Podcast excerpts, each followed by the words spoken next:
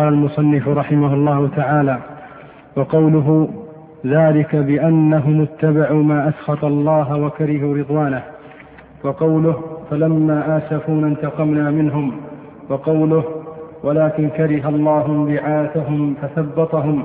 وقوله كبر مقتا عند الله أن تقولوا ما لا تفعلون. نعم هذه الآيات التي ذكرها المصنف هي تبع لما سبق ذكره من النصوص في تفصيل الأسماء والصفات. وكأنك ترى أن المصنف عني بتقرير صفات الأفعال وذلك من جهة أن متكلمة الصفاتية تأولوا هذا النوع من الصفات ولم يثبتوه. ولهذا صارت عناية المصنف رحمه الله بذكر هذا النوع من الصفات أظهر وذلك لأن الفقهاء من أصحاب الأئمة الأربعة وجمهور المسلمين تحقق عندهم الإنكار لقول الغلاة من أهل التعطيل من الجهمية والمعتزلة الغلاة. وإنما الذي التبس شأنه على كثير من المنتسبين للسنة والجماعة سواء كانوا من الفقهاء أو من الصوفية أو من آه، المتكلمين ما يتعلق بباب الصفات الفعلية. لما قرر بعض كبار متكلمة أهل الإثبات تأويل هذا الباب. فلما قرر كبار متكلمة أهل الإثبات كعبد الله بن سعيد بن كلاب والأشعري وأبي منصور الماتريدي وأمثالهم تأويل هذا النوع من الصفات وعدم التحقيق في إثباته التبس شأنه على كثير من أهل العلم. ولهذا صارت عناية المصنف بذكر آيات الأفعال أظهر. وقد بين في مقام آخر أن هذا النوع من الصفات مذكور في القرآن في أكثر من مئة موضع وهو النوع الذي تأوله الأشعرية وأمثالهم. فقوله هنا ذلك بأنهم اتبعوا ما أسخط الله وكرهوا رضوانه. فهذا فيه إثبات لسخطه سبحانه وتعالى وهو صفة قائمة بذاته على ما تقتضيه مشيئته وحكمته وإرادته.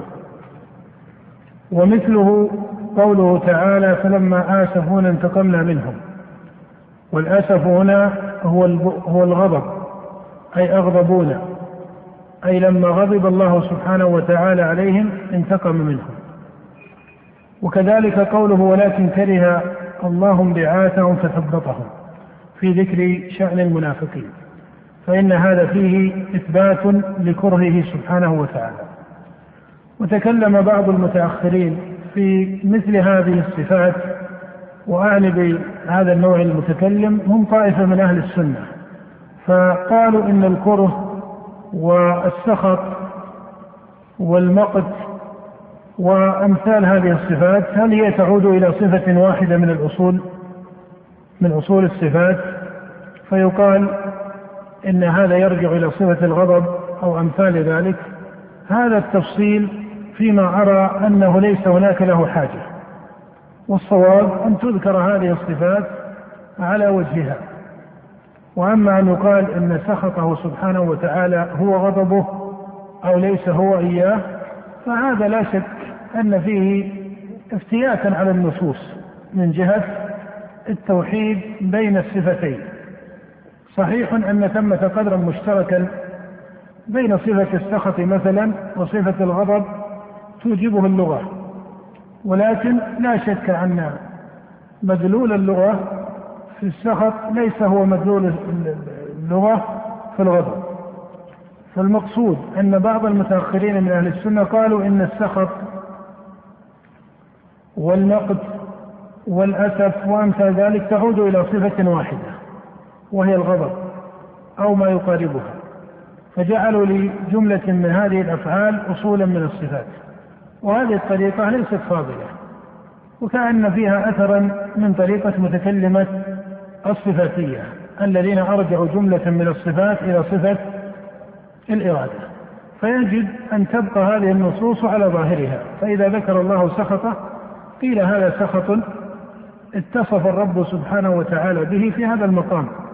وليس فيه مادة من النقص المنافية للكمال حتى يعاد إلى صفة جامعة له.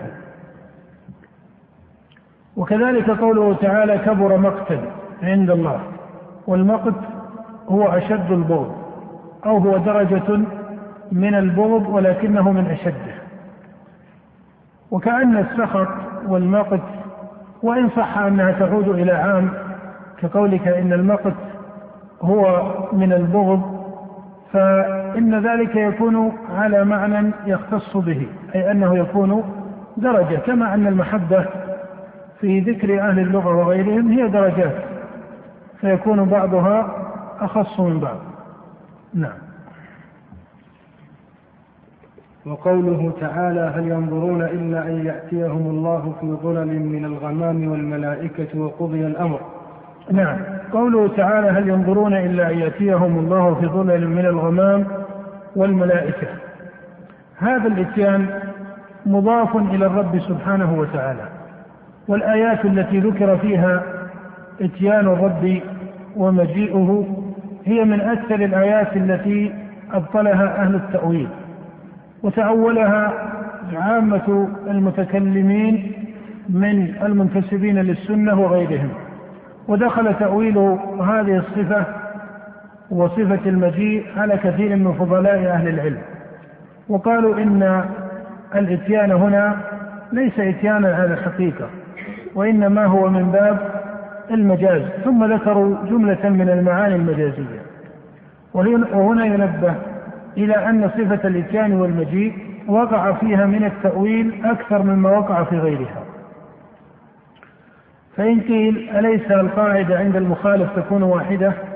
قيل المخالف ينقسم إلى قسمين إما أن يكون مخالفا نظارا منتظما آه، على مذهب واحد. كنظار المتكلمين سواء كانوا من المعتزلة أو غيرها. فإذا كان المخالف من أهل النظر وعلم الكلام الذين انتظموا على وجه واحد فترى أن قاعدته تضطرب. ولكن بعض الفقهاء من أصحاب الأئمة الأربعة تجد أنهم يثبتون كثيرا من صفات الأفعال. إذا ذكروا رحمة الله ومحبته وغضبه ونحو ذلك ذكروها على الإثبات. فإذا ما أتوا لذكر صفة الإتيان تأولوها. وكأنهم رأوا في هذه الصفة من عدم المناسبة لإثباتها أظهر مما وقع لهم في غيرها من الصفات. فهذا الإتيان كما ترى أنه في القرآن مضاف إلى الرب سبحانه. فإنه يقول هل ينظرون إلا أن يأتيهم الله في ظلل من الغمام والملائكة. ومحل هذا الإتيان هو يوم القيامة. فهنا إتيان مضاف إلى الرب وإتيان مضاف إلى الملائكة. الذين تأولوا هذا النوع من الصفات جعلوا الكلام فيه حذفا وقالوا إن هذا من باب حذف المضاف. وتقدم الإشارة إلى أن هذا ممتنع من جهة اللغة ومن جهة العقل. وذلك أن المحذوف في لغة العرب وغير العرب يلزم أن يكون معلوما أما إذا كان المحذوف مجهولا بل كان المحذوف يمتنع العلم به فإن هذا الحذف لا يجوز في خطاب الأخبار الإيمانية. بل هذا لا يقع إلا من مكذب أو من قاصد للتكذيب. فإنك ترى أن هذا خبر قصد الله سبحانه وتعالى من المكلفين أن يؤمنوا به. فإذا كان فيه محذوف أي في هذا الخبر إذا كان فيه محذوف يمتنع العلم به فإن التصديق به يكون إيش؟ ممكنا أو ممتنعا؟ ممتنعا لأن ظاهره ليس مرادا بل يكون قوله هل ينظرون إلا يأتيهم الله؟ هنا حذف المضاف وأقيم المضاف إليه مقامه. وإنما قلنا إن المحذوف هنا ممتنع العلم لأنه يمكن أن تقدر جملة من الأشياء. فمنهم من قال إن المقصود هنا إتيان الملائكة وهذا ينقضه آه، آخر الآية فإن الله يقول هل ينظرون إلا يأتيهم الله في ظلل من الغمام والملائكة ففرق بين إتيانه وبين إتيان الملائكة. ومنهم من قال إنما يأتي أمره أو قضاؤه أو ما إلى ذلك. فترى أن المحذوف متعدد ولما كان المحذوف متعدد الإمكان علم أن تعيين واحد يكون ممتنعا من جهة العقل ومن جهة اللغة نفسها. فلما امتنع العلم بالمحذوف دل على أن الخطاب على ظاهره. فإنك هنا أمام أحد حقيقتين إما أن يكون الخطاب على ظاهره وإما أن يكون الخطاب فيه وإما أن يكون الخطاب فيه حذف. فإذا كان الخطاب فيه حذف فهذا وإن كان أصله من جهة اللغة مسلما إلا أنه لا يمكن في هذا السياق لأن العلم بالمحذوف علم ممتنع. والذي تحذفه العرب في كلامها وغيرها من الأمم فإن كل لغات بني آدم فيها حذف. إنما يحذفون الذي يعلم إما علما واجبا وإما علما ممكنا. أما ما كان العلم به ممتنعا فإن هذا لا يحذف وإلا لصح أن يفرض على كلام الناس إيش؟ لصح أن يفرض في كلام الناس أن فيه أن فيه حذفا أليس كذلك؟ فإذا كان المحذوف لا يدل عليه السياق بحال من الأحوال ولا يمكن العلم به امتنع أن يقدر شيء محذوف وهنا ترى أن الآية يجب أن تكون على ظاهرها لأنه لو لم يقل بالظاهر للزم ذكر ذكر لمحذوف يمتنع العلم به. فتكون الآية لم نعلم منها حقا وإنما علمنا منها تلبيسا ينافي كمال الرب سبحانه وهذا مما ينزه القرآن عن ذكره. بقي أن الإتيان المضاف إلى الرب سبحانه وتعالى هو إتيان يليق به. وهذا كنزوله سبحانه وتعالى إلى السماء الدنيا حين يبقى ثلث الليل الآخر. وأما إذا ذكر هذا الإتيان فربما يذكر معه ما يذكر في النزول من السؤالات. كقول من قال إذا نزل هل يخلو منه العرش أو لا يخلو؟ فيقال أولا إن مثل هذه السؤالات هي سؤالات مبتدعة ولا يجوز ابتداؤها. ولكن من ابتدعها من أهل البدع؟ أمكن لعلماء السنة المحققين أن يجيبوا عليها بما تقتضيه أصول السنة والجماعة. وهذه قاعدة في تقريب أو في ذكر المعتقد والأصول.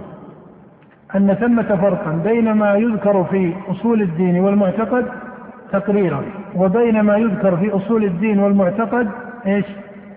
ردا. فإن باب التقرير أضيق من باب الرد. وكثير من الناس يخلط بين البابين فلا يفرق بين ما يذكر تقريرا وما يذكر ردا. ولهذا هذا السؤال نقول إنه سؤال عن جواب. فإذا وقع السؤال وقع الجواب. وإذا لم يقع السؤال فابتداء لا يقرر هذا السؤال وجوابه أو يقرر جوابه دون ذكر للسؤال. ومن الحقائق التي تلاحظ في باب التقرير والرد أن طائفة من علماء السنة والجماعة رحمهم الله وهذا له أسباب آه، قد تكون مقتضية لشيء منه آه، لكن مع هذا يحتاج إلى أن يتأمل في دراسة المعتقد. إذا ذكروا مذاهب المخالفين لهم. آه، هذا الذكر لمذاهب المخالفين قد يكون ذكرا للمذهب المطابق وقد يكون ذكرا للمذهب المتضمن وقد يكون ذكرا للمذهب اللازم. هذه مسألة لا بد لطالب العلم أن يتفطن لها في كلام أهل السنة أنفسهم أو بعبارة أدق في كلام كثير من أهل السنة. أنهم إذا ذكروا مذاهب مخالفيهم فإنهم يصفون المذهب بأوصاف وبألفاظ. فمن يقرأ في كلامهم يقول إن هذه الطائفة تعتقد هذا المعتقد أي الطائفة المخالفة لهم. والتحقيق أن الطائفة لا يلزم أن تعتقد هذا المعتقد. أضرب لذلك مثلا إذا قرأت في كلام بعض علماء السنة والجماعة في ذكر مذهب جمهور المرجئة الذين قالوا إن الإيمان هو التصديق. تجد أنهم يقولون فعند هؤلاء المرجئة أن الإيمان هو تصديق القلب وعند هؤلاء أن أعمال القلوب كالمحبة والتعظيم والرضا وأمثال ذلك لا تدخل في اسم الإيمان. وعند هؤلاء أن إيمان جبريل وإيمان سائر الفساق إيش؟ سواء. هذه كم جملة؟ من حيث التفصيل ثلاث. جمل الجملة الأولى قالوا فعند هؤلاء المرجئة أن الإيمان هو التصديق وأن الأعمال الظاهرة لا تدخل في اسم الإيمان. هذه جملة. الجملة الثانية قالوا وعلى قول هؤلاء فإن أعمال القلوب كالمحبة والرضا لا تدخل في اسم الإيمان. هذه الجملة الثانية. الجملة الثالثة في التقرير قالوا وعلى قول هؤلاء يكون إيمان جبريل وإيمان الفساق سواء. الحقيقة أن المذهب هو الجملة الأولى. المذهب الذي قاله أصحابه هو الجملة الأولى فقط. أما الجملة الثانية فهي محتملة في المذهب. وأما الجملة الثالثة فهي ليست من المذهب. فإن قيل إننا نرى في كلام طائفة من علماء السنة هذا الاستعمال قيل هذا صحيح. وهناك قاعدة أن المصطلحات المتأخرة لا يجوز أن يختم بها على الطرق التي استعملها قوم من متقدم العلماء. فالدلالات الثلاث التي انتظمت عند أهل الحد والمنطق والاصطلاح وهي دلالة المطابقة ودلالة التضمن ودلالة التلازم المتقدمون وكثير من علماء السنة درجوا على جمع الدلالات على المذاهب. وهذا يقصدون به التقرير لبطلان هذه المذاهب. ولا شك أنك إذا أردت إبطال مذهب المرجئة صح لك أن تعارض مذهبهم بأنه يقتضي أن يكون إيمان جبريل كإيمان الفساق. هذا لازم للمذهب لأنهم لما قالوا إن الإيمان هو التصديق لازم أن يقال إن جبريل مصدق وإن الفاسق مصدق وعندكم أن الإيمان لا يزيد ولا ينقص. فيلزم أن يكون إيمان جبريل كإيمان الفساق وهذا يعلم بطلانه. فالنتيجة إيش؟ أن المذهب يعلم بطلانه لأنه لزم عنه قول باطل. لكن هناك قاعدة حتى علماء السنة يسلمون بها أن لازم المذاهب لا تعد مذاهبا. أو تقول بعبارة أفصح لازم الأقوال ليست أقوالا تضاف إلى الناس. فإذا ما الحقيقة التي يقولها المرجئة؟ الحقيقة هي أن الإيمان هو التصديق. أما أنهم يقولون إيمان جبريل كإيمان الفساق فهذا لم يقوله أحد من أئمة المرجئة ولا حتى الغالية منهم كالجهم بن صفوان. وهو أغلى من ذكر قولا في الإرجاء. فلا أحد من المسلمين والمنتسبين للقبلة يقول بأن إيمان جبريل كإيمان الفساق وأن إيمان النبي عليه الصلاة والسلام كإيمان أكلة الربا وجمهور الفساق إلى آخره. بل ترى أحيانا بعض علماء السنة من باب الإلزام وكما قلت إن باب الإلزام لا بأس به بقصد إبطال البدع والمخالفات للسنة. لكن إذا ذكر الإلزام على أنه مذاهب؟ فلا. ترى أن بعض علماء السنة يقولون فعلى قول هؤلاء الذين قالوا الإيمان هو المعرفة. يلزم أن يكون إيمان جبريل كإيمان إبليس. لأن إبليس أقر بإيش؟ بأصل المعرفة وقال رب أنظرني فأقر بربوبية الله وقال فبعزتك إلى آخره. هذا القول لم يقله أحد من المسلمين ولا ممن انتسب للإسلام والملة في شيء. إنما هي لوازم التزمها أو ألزم بها أصحاب السنة أهل البدع فيعرف بها بطلان المذاهب فحسب وأما الجملة الثانية وهي التي قلنا أنها متضمنة في المذهب فهذه لا يلزم بها فقد يخالفها أصحابها عند التحقيق. ولهذا ترى أن أبا الحسن الأشعري رحمه الله لما ذكر مذهب الجهم ابن صفوان أن الإيمان هو المعرفة في كتابه مقالات الإسلاميين وهو يذكر أصناف المرجعة ذكر أن من تفسير الإيمان من تفسير الإيمان الذي هو المعرفة عند الجهم بن صفوان ذكر أن من تفسير الإيمان عنده أو بعبارة أفصح من تفسير المعرفة عنده إيش؟ أو أن المعرفة عنده تتضمن المحبة والتعظيم والإذعان والقبول فكأن الإشكال جاء من لفظ إيش؟ المعرفة فكأنه فهم منها العلم المحض الذي لا يكون معه انقياد أو قبول أو رضا أو إذعان أو محبة. ولكن أبا الحسن لما فسر قول الجهم قال إنه يريد بالمعرفة العلم مع مع إيش؟ مع المحبة والقبول. فإذا كان هذا تفسيره لقول الجهم والجهم هو شر من قال في, في الإيمان من المرجئة فمن باب أولى أن يكون هذا مراد للأشعري في قوله. ولهذا من حكى عن أبي الحسن الأشعري أنه لا يجعل أعمال القلوب داخلة في اسم الإيمان وإنما هو تصديق محض عنده بمنزلة المعرفة المحضة فهذا كأنه ليس بمحقق في مذهبه. فإذا يفرق بين ما كان من أقوال المخالفين مذهبا مطابقا وبين ما كان متضمنا في المذهب لا نجزم بإثباته ولا نجزم بنفيه.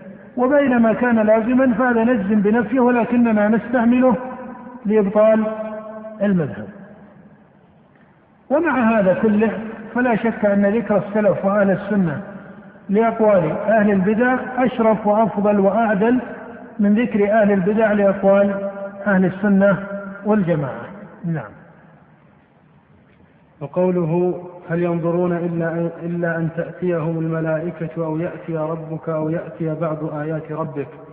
وقوله نعم هذه الآية على ظاهرها وهي كالآية السابقة. وفيها تفريق بين إتيانه سبحانه وتعالى وبين إتيان الملائكة وبين إتيان آياته. نعم. وقوله كلا إذا دك كلا إذا دكت الأرض وهذه الآية أفصح في الجواب عن إراد أورده بعض الأشعرية فإنهم قالوا لما قيل لهم إن العلم بالمحذوف في قول الله تعالى هل ينظرون إلا أن يأتيهم الله في ظلل من الغمام والملائكة لما قيل لهم إن العلم بالمحذوف علم إيش؟ ممتنع. قالوا وليكن. قالوا وليكن. ممتنعا طيب فمن لما قالوا لأن المحذوف لما علم لما امتنع العلم به كان أجل قدرا. فإنما المقصود أن الله لما حذفه وجعل ظاهر السياق مضافا إليه دل على أن المحذوف شيء عظيم لكنه ما هو الله أعلم به. فجعلوا كأن من المقصود أن نعلم أنه محذوف ولكننا لا نعلم تعيينه. هذا يقال إن مع ما فيه من التكلف يرده أو ترده الآية الثانية وهي قوله هل ينظرون إلا أن تأتيهم الملائكة أو يأتي إيش؟ ربك أو يأتي بعض آيات ربك. مع أن بعض آيات ربك هذه كلمة إيش؟ مجملة. فدل على أن هذا المحذوف يمتنع أن يكون داخلا فيها في ذكر إضافة الرب. نعم. وقوله كلا إذا دكت الأرض دكا دكا. وجاء ربك والملك صفا صفا. نعم هذا مجيء الله سبحانه وتعالى. والمجيء والإتيان ذكر في القرآن باعتبار المحل على محل واحد وهو يوم القيامة. ولكن هل يقال إن المجيء هو الإتيان والاتيان هو المجيء؟ وإنما هذا من باب الترادف الصواب كما أسلفت. ان يقال إن الله سبحانه وتعالى يتصف بالمجيء ويتصف بالإتيان؟ ولا يجوز أن يقال إن هذا مرادف لهذا لأن تمام المعاني اللائقة به سبحانه وتعالى هي من ماذا؟ هي من الغيب الذي لا يعلمه إلا الله نعم